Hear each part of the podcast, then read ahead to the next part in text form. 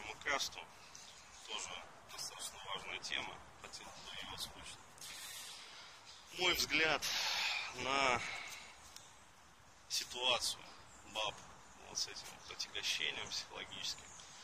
То есть, ну, что им вообще делать головушку-то? Да, потому что возникает справедливое такое замечание.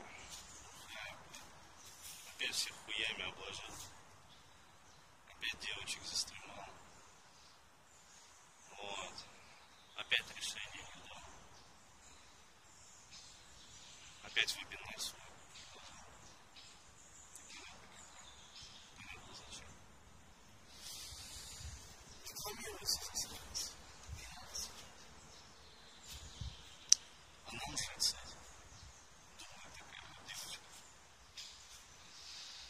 Вот хер ему. Принципиально никакого его выбора. Буду жить дальше. Совсем дерьмо. Не, ребят, девочки, мальчики. Дело не в вебинарах. Или в их отсутствии. Или в их присутствии. Дело вообще в неправильном векторе.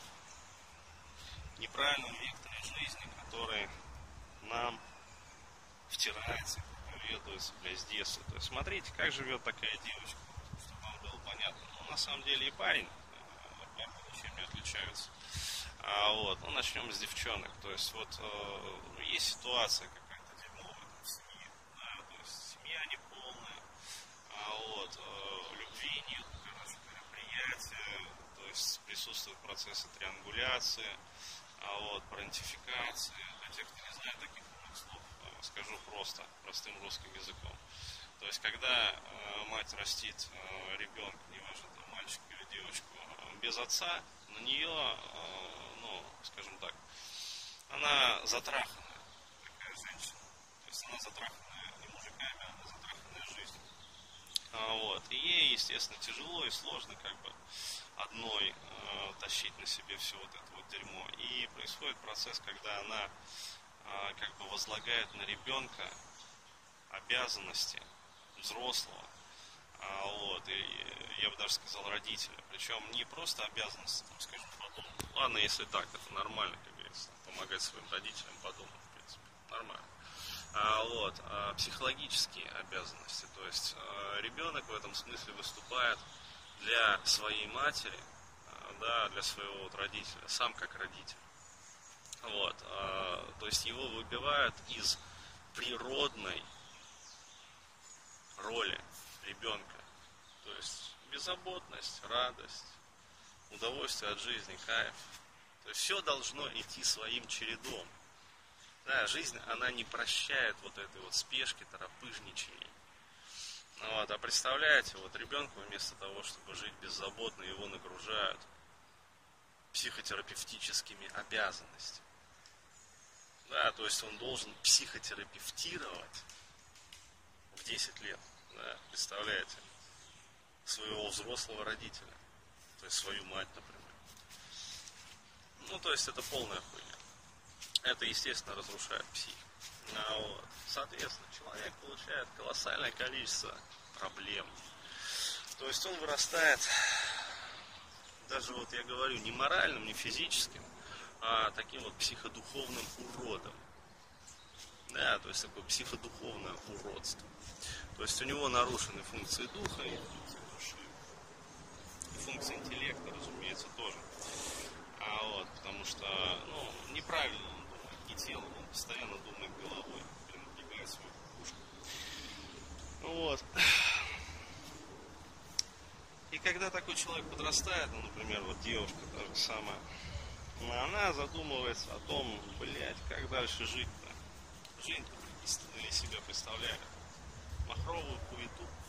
А вот, и ей предлагают, там, подруга, короче говоря, ты просто не умеешь, там, скажем, флиртовать с мужчинами, ты просто не умеешь давить их на ресурсы.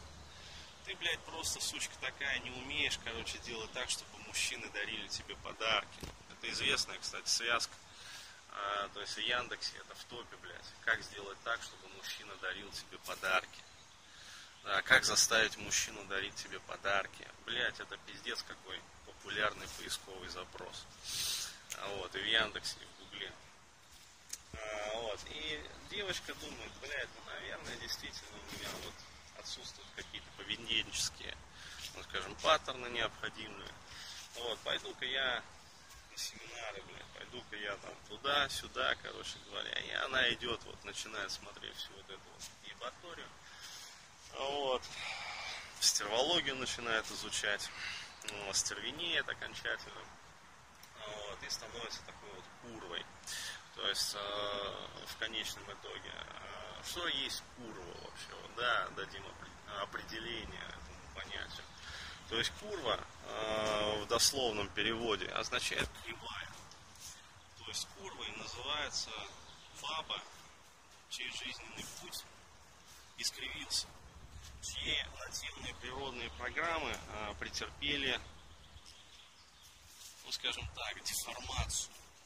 То есть чьи инстинкты деформированы, как бы чья душа деформирована, и чей жизненный путь представляет из себя вот не прямую, да, такую вот, как я говорил вот в этом видеокасте, да, как жить аки птицы небесные. Вот когда вы живете аки птицы небесные, ваш путь он не кривой.